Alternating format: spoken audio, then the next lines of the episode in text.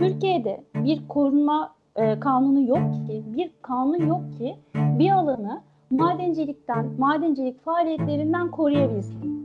Şöyle düşünün, Kaz Dağları'nın %79'u madenlere ruhsatlı. Tüm bu ruhsatların önüne açıldıktan sonra geldiğimiz manzarayla %79'u ruhsatlı. Tehlike var sadece madencilik değil, enerji, turizm ve diğer amaçlarla ormanlarla yapılan tahsisler 700 bin hektara geldi. Yani ormanlar paramparça oluyor. Haber podcastle buluştu. Kısa Dalga yayında. Bizi Kısa Dalga Net ve podcast platformlarından dinleyebilirsiniz. Ayrıca Ceza Kanunu 265'e bir maddesinden kolluk kuvvetine görevini yaptırmamakla direnmek suçundan işlem yapılacaktır. Lütfen bulunduğunuz yerden kalkın. Yol üzerine boşaltın. Boşaltmanız takdirde Doğamız yok olacak, hayatımız yok olacak, nefesimiz yok olacak. Ee, su Erbaa bölgesinin e, havzasını besleyen bu bölge. Su. Su olmayınca hayat yok. Ot ve benzeri yağmacılar doğamızı terk edene kadar durmayacağız, direnmeye ve barışçıl mücadelemize devam edeceğiz.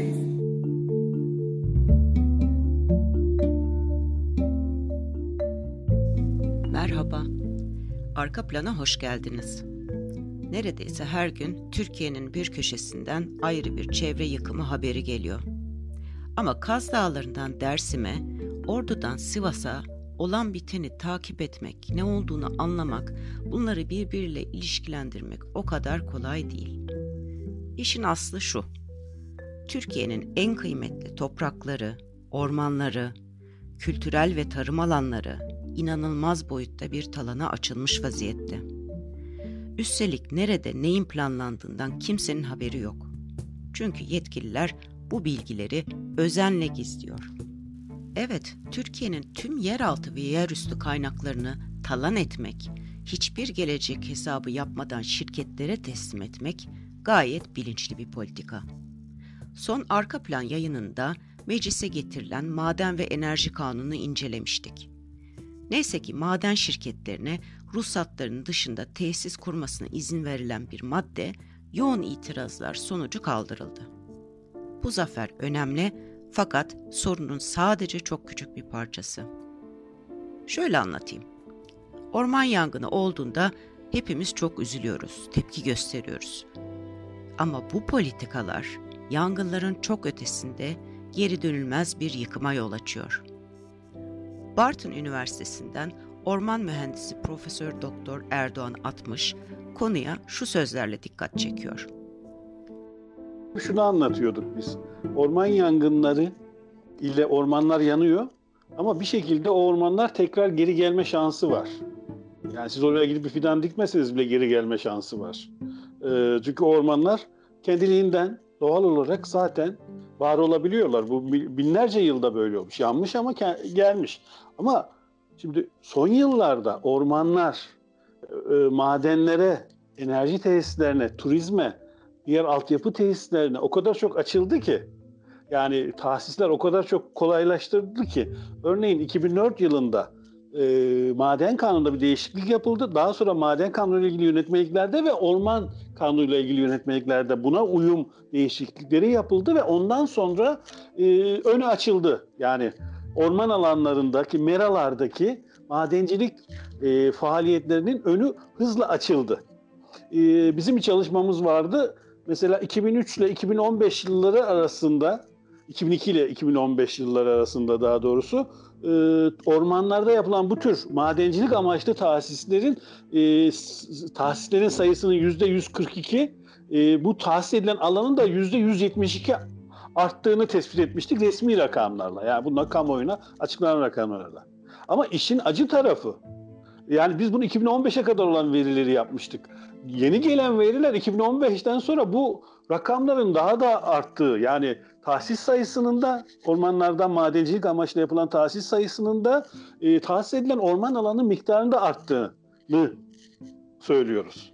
Şimdi burada şöyle bir tehlike var. Sadece madencilik değil, enerji, turizm ve diğer amaçlarla ormanlarla yapılan tahsisler 700 bin hektara geldi. Yani ormanlar paramparça oluyor ve buna zaten biz dikkat çekmek istiyorduk. İnsanlar görünce hemen tarlasına, fındık bahçesine, şu an orada öyle mesela, fındık bahçesine, ormanına, merasına bir şekilde bir yani maden tesisi yapılmak isteniyor da bir enerji tesisi yapmak isteniyor. İnsanlar buna karşı geliyorlar. Buna karşı bir mücadele etmeye gereği duyuyorlar. Çünkü bizzat kendi sınırlarına kadar, evinin kapısına kadar gelmiş. Ama bu insanlarımızın çoğu sadece bununla mücadele ediyorlar. Kendi kapısına kadar gelen e, bu faaliyetle. Halbuki bu şu anda Türkiye'nin 81 ilinde yaygınlaşıyor. Hızla yaygınlaşıyor. Örneğin geçen ay 766 tane böyle e, MAPEK tarafından ilgili genel müdürlük tarafından 70 60 766 tane e, maden ruhsatı bu şekilde ihaleye çıkarıldı. Yani rastgele Türkiye'nin her tarafında özel şahıs arazisinde de, ormanda da, merada da, tar- birinci sınıf tarım arazisinde de bu alanlar hiç onların özelliklerine bakılmadan, onların niteliklerine bakılmadan birilerine e, verildi bu araziler. Yani ruhsat verildi bunlar için. Maden araması ve daha sonra oradan maden işletmeciliğe başlaması şeklinde. Düşünsenize, Biga Yarımadası'nın %79'u madencilik faaliyetlerine açık. O canım orman alanlarının %80'i, korunan alanların %55'i madenlere ruhsatlı. Türkiye'yi besleyen Bayramiçi Ovası'ndan Bergama Ovası'na kadar tarım alanlarının %72 aynı şekilde. Bunu nasıl mı biliyoruz? Aslında Türkiye'de hangi şirketlerin nerede maden ruhsatı aldığı ticari sır denerek saklanıyor. Bakanlık bu bilgileri ancak para karşılığında şirketlerle paylaşıyor. Örneğin Tema Vakfı, Kaz Dağları özelinde madenciliğe açılan alanları öğrenmek için türlü yöntem denedi. Bilgi edinmeye başvurdu, şu bu. Hiçbirinden cevap alamayınca bedelini ödeyip bu bilgilere ulaştı ve bölgede bir haritalama yaptı. İyi de Biga Yarımadası maden talanına nasıl açılabilmişti? Tema Vakfı Çevre Politikaları Bölüm Başkan Yardımcısı Hülya Çeşmeci'ye bağlanıyoruz. Maalesef bugün şunu söyleyebiliyoruz 2004'teki bu düzenlemeyle. Türkiye'de bir korunma e, kanunu yok ki, bir kanun yok ki bir alanı madencilikten, madencilik faaliyetlerinden koruyabilsin. Şöyle düşünün, Kaz Dağları'nın %79'u madenlere ruhsatlı. Tüm bu ruhsatların önüne açıldıktan sonra geldiğimiz manzarayla %79'u ruhsatlı. Ve bu ruhsat alanların içinde Kaz Dağı Milli Parkı var. %80'i madenlere ruhsatlı olan. Dünyada sadece Kaz Dağları'nda yaşayan Kaz Dağı gökleri oraya has endemik bir tür. Dünyada başka hiçbir yerde yok. Oranın iklimiyle, coğrafyasıyla orada yaşamayı tercih etmiş. Dünyanın tek örneği bir şey ağacın yaşam alanı ve %99'u madenlere ruhsatlı. Yaşam alanı tamamı, gen alanları, Turaya Milli Parkı'nın %10'u, neredeyse Behramkale'nin, Asos Behramkale'nin bunların hepsi, hepsini aslında tatillerimizde deneyimliyoruz. Kaz Dağları örnek bir coğrafya, oradan bunu veriyorum. Ama mesela güneyde gittiğinizde Bergama Antik Kenti'nin de neredeyse tamamı madenlere ruhsatlı. Anlayacağınız eğer bu projeler engellenmezse Çanakkale, Balıkesir bir şantiye dönüşecek. Aslında benzer durum tüm Anadolu için geçerli. Muğla'nın %59'u madenlere ruhsatlı. Hatta yamaç paraşütüyle ünlü Babadağ'ın neredeyse tamamı ruhsatlı. Türkiye'nin en yaşlı doğal ormanlarının olduğu Datça Yarımadası var ya, onun da önemli bir kısmı madenciliğe tahsis edilmiş vaziyette. Kazdağ Koruma Derneği Başkanı ve Ekoloji Birliği eş sözcüsü Süheyla Doğan, maden faaliyetlerinin Anadolu'nun her yerinde çıktığını anlatıyor. Şu anda Türkiye'nin her yanında bütün işte Sivas dediğiniz gibi Erzincan, Dersim, başka alanlar, Tokat, oralarda da ciddi bir şey var. Hem arama faaliyeti hem de yeni ruhsat alanlarının satışı gibi. Ama bir günde buraya gelmedik. Yıllar içinde ilmek ilmek örülen düzenlemelerle Türkiye'nin tüm korunan ormanları, kültürel alanları, mera ve tarım arazileri şirketler için ardına kadar açılmış vaziyette. Şöyle ki 2001'den sonra maden kanunu 21 kez değişti. Türkiye topraklarının madenciliğe açılma sürecini Süheyla Doğan şöyle özetliyor. Maden yasası aslında 1985'li yıllarda Özal döneminde e, özellikle e, gidilen büyük değişikliklerle, köklü değişikliklerle yabancı sermayeye açılıyor. İlk maden yasasındaki e, değişiklikleri o zaman görüyoruz, o zaman başlıyor. Daha sonra da AKP iktidarıyla beraber 2004 yılında da çok daha büyük e, değişiklikler yapılıyor maden yasasında e, ve torba yasa formatında bir yasa o zaman geçiriliyor ve o yasa e, ile de e, bir sürü kanun maden yasası lehine değiştiriliyor. E, mesela orman e, kanunu, mera kanunu, kıyı kenar kanunu, e, su havzalarını koruma kanunu, milli parklar kanunu, korunan alanlar kanunu gibi bir dizi kanun 2004'te değiştirilerek bütün bu olan alanlar e, madencilik yapılabilir hale getiriliyor. E, onun dışında da bir sürü işte KDV kanunu, e, gelir vergisi kanunu gibi kanunlarla da şirketlere bir sürü imtiyazlar tanınıyor. O dönemde de 2005 e, yılında e, META yurt dışındaki e, madenci şirketleri Türkiye'ye davet ediyor Çanakkale'ye ve Türkiye'nin bütün maden potansiyelini onların önüne açıyor. Bütün bilgileri e, veriyor ve yabancı şirketleri Türkiye'de e, maden konusunda yatırım yapmaya, ruhsat almaya e, davet ediyor. Toplantının Çanakkale'de yapılması da ilginç. E, tabii büyük bir potansiyel var diye. Ondan sonraki süreçte de artık bütün bu alanlardaki korumalar kalktığı için de e, ciddi bir şekilde levlevi çerez dağıtır gibi maden ruhsatları dağıtılmaya başlanıyor Türkiye'de.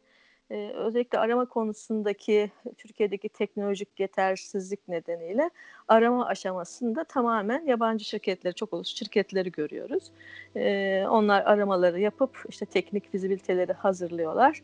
Ondan sonra da eğer işte kendileri işletecekse kendileri değilse bu bilgileri çok ciddi rakamlara satarak işletmeci firmalara bilgileri pas ediyorlar. Teknik raporları pas ediyorlar. Ondan sonra da e, işletme e, ruhsatı süreçleri e, ve çet süreçleri başlıyor. Bunlar da 2010'lu yılların e, başları gibi ne denk geliyor. E, özellikle Kaz Dağı yöresinde 2010'lu yıllarda o bölgedeki büyük e, projelerin chat başvurularıyla beraber bizler de projelerle ilgili daha detaylı bilgi sahibi olmaya başladık. Ondan öncesinde arama aşamalarında eğer yerel halk bize bilgi e, e, vermiyorsa bizim çok haberimiz olmuyor. Çünkü çoğunlukla tabii e, ormanların içerisinde, yüksek yerlerde, işte dağlarda falan çalışmalar yapıldığı için çok göz önünde olmayan yerlerden haberimiz olamıyordu. Biz bakanlıktan bilgi anla, almak anlamında çok ciddi sıkıntı içindeyiz. Artık yanıt vermiyorlar. İşte 2000'li yılların başında, 2010'lu yılların başında yazardık bakanlığa. Diyelim işte Ayvacık bölgesindeki altın madeni arama ve işletme ruhsatlarını bildirir misiniz diye bize bir Excel liste falan gönderirlerdi en azından. Şimdi kesinlikle bilgi göndermiyorlar. E, ticari sırdır.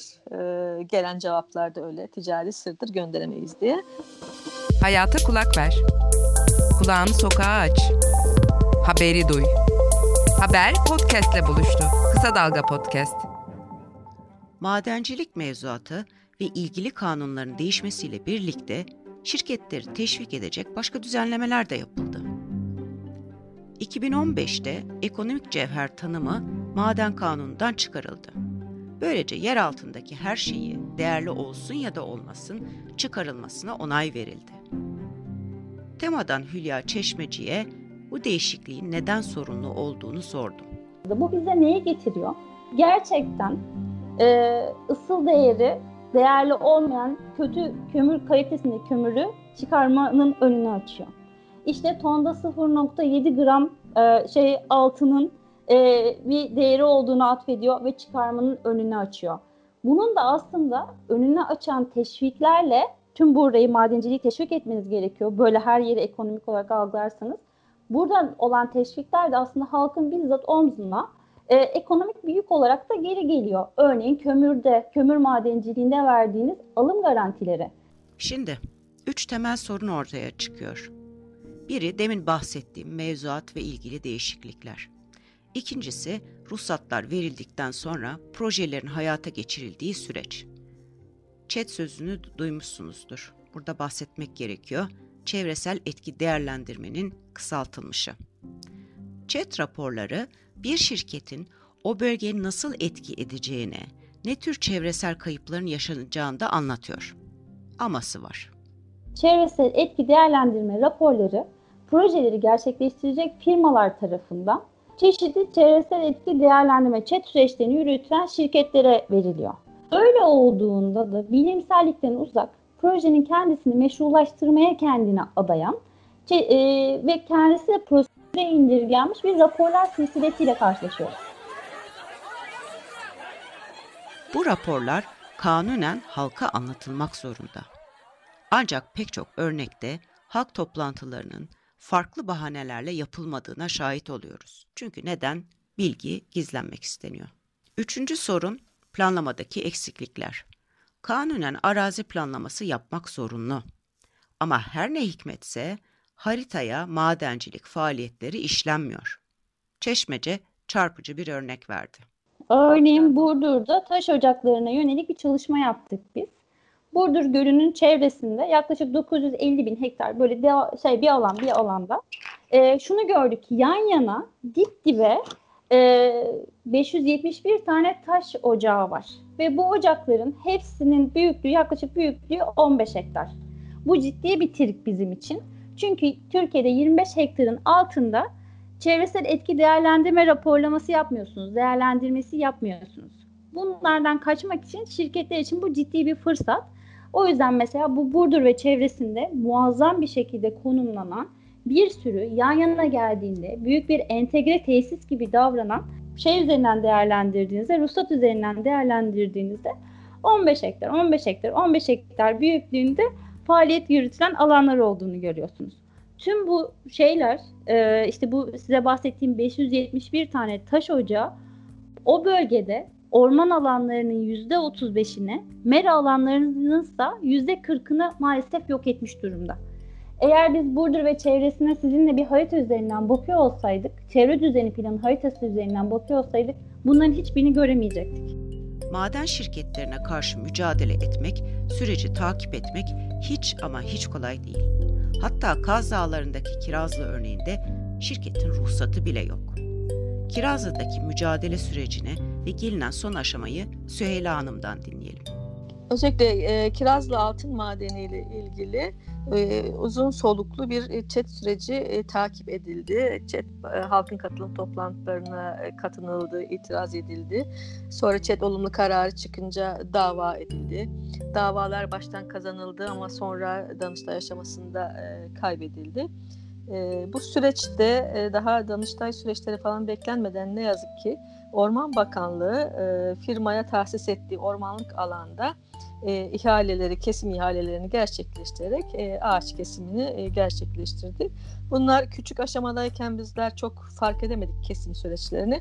Ancak e, gerçekten ağaçlar çok büyük boyut kesim alanı çok büyük boyuta ulaşınca ve e, çeşitli kurumlar da bunları dronlarla saptayıp görüntüleri medyadan paylaşınca o zaman durumun vahameti ortaya çıktı e, ve e, yapılan çağrıyla da Su ve Vicdan Nöbeti Komitesi'nin Ege ve Marmara Çevre Belediyeler Birliği'nin yaptığı çağrıyla da alanda nöbet tutulmaya e, başlandı. Çok büyük bir direniş e, gerçekleşti.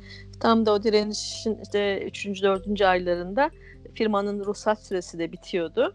E, oluşan bir tepkiler nedeniyle 13 Ekim 2019'da dolan ruhsat süresi e, yenilenmedi e, bakanlık tarafından. E, ondan sonra da biz sürekli madem ruhsatı yenilenmedi bu firmayı buradan tahliye edin diye kampanya yürüttük. Ee, çok güçlü kampanyalardı. Nöbet orada devam etti. Sonra pandemi sürecinde işte e, nöbetteki e, arkadaşlarımız sayıyı biraz azalttılar. E, hem kendi güvenlikleri açısından hem gelenlerin güvenliği açısından. E, ne yazık ki iktidar da güvenlik güçleri de bu pandemiye e, den faydalanarak e, arkadaşlarımızı Eylül ayının başında oradan e, tahliye etti nöbet tutan arkadaşlarımızı. Orada kullanılan metruk binayı yerle bir ettiler. Çadırları e, işte söktüler, attılar. Ondan sonra da alanı çevirdiler. Zaten son uzun süredir alana yaklaştığımız anda ceza e, yiyorduk. Ormana girme cezası pandemi döneminde. Ne, ne hikmetse yalnızca o bölgede uygulanan bir cezaydı. Benim de kişisel olarak 10 bin küsur liralık bir cezam var. E, o bölgeye 3 kez e, girdiğim için. E, toplam böyle 600 bini falan geçti şimdi hepimize kesilen cezalar. E, bakanlık hala firmanın ruhsatını e, uzatmadı. Fakat ruhsatı olmayan bir firmanın orada var oluşu da gerçekten hukuksuzdu. Biz çeşitli kereler bunu e, Tarım ve Orman Bakanlığı'na yazdık. Siz hangi izne istinaden burada bu firmayı tutuyorsunuz? Tahsisi iptal etmeniz gerekir. Çünkü firmanın ruhsatı yok. Firmanın burayı boşaltması gerekir diye. Bakanlık hiçbir zaman bu sorularımıza yanıt vermedi. Orman Bakanlığı'nın firmanın tahliyesi kararını vermesine rağmen Alamos Gold ile bir protokol imzaladığı biliniyor. Ama bunun içeriği açıklanmadı. Üstelik Alamos'un bölgede altın çıkarmak istediği tek yer Kirazlı değil. Ağı Dağı projesi. Ağı Dağı. Ağı Dağı. E, Çan'ın e, çok güzel böyle e, Çan yakınlarında çok güzel bir dağ vardır. Kaz Dağı gibi. O dağda Kirazlı'nın en az dört katı büyüklüğünde başka bir ruhsatı daha var. Orasının da e, çet olumlu kararları falan çıkmış durumda. E, Çamyurt diye başka bir projesi var. Şimdilik durduruldu gibi çet süreci ama e, firma bu kadar elinde ruhsat varken Türkiye e, Cumhuriyet Hükümeti ile ve bakanlıkla ters düşmek istemiyor. O nedenle çok böyle dikkatli bir dil seçiyor dil, e, şeye karşı bakanlığa karşı. Kaz Dağları'ndaki tüm madencilik faaliyetlerinin durdurulması talebiyle 3 Kasım'da Alamos Gold'a dava açıldı. Kısacası Kaz Dağları mücadelesi bitmedi, henüz başında. Peki, Türkiye'nin en değerli alanları madenciliğe açılırsa nasıl bir yaşam sürdüreceğiz? Madenler gerçekten bizi ekonomik olarak abat edecek mi? Yoksa Türkiye Afrika'ya mı benzeyecek? Bir sonraki podcast'te bu sorulara yanıt arayacağız. Kısa Dalga'yı takip etmeye devam edin. Bizi Kısa Dalga ve podcast platformlarından dinleyebilirsiniz.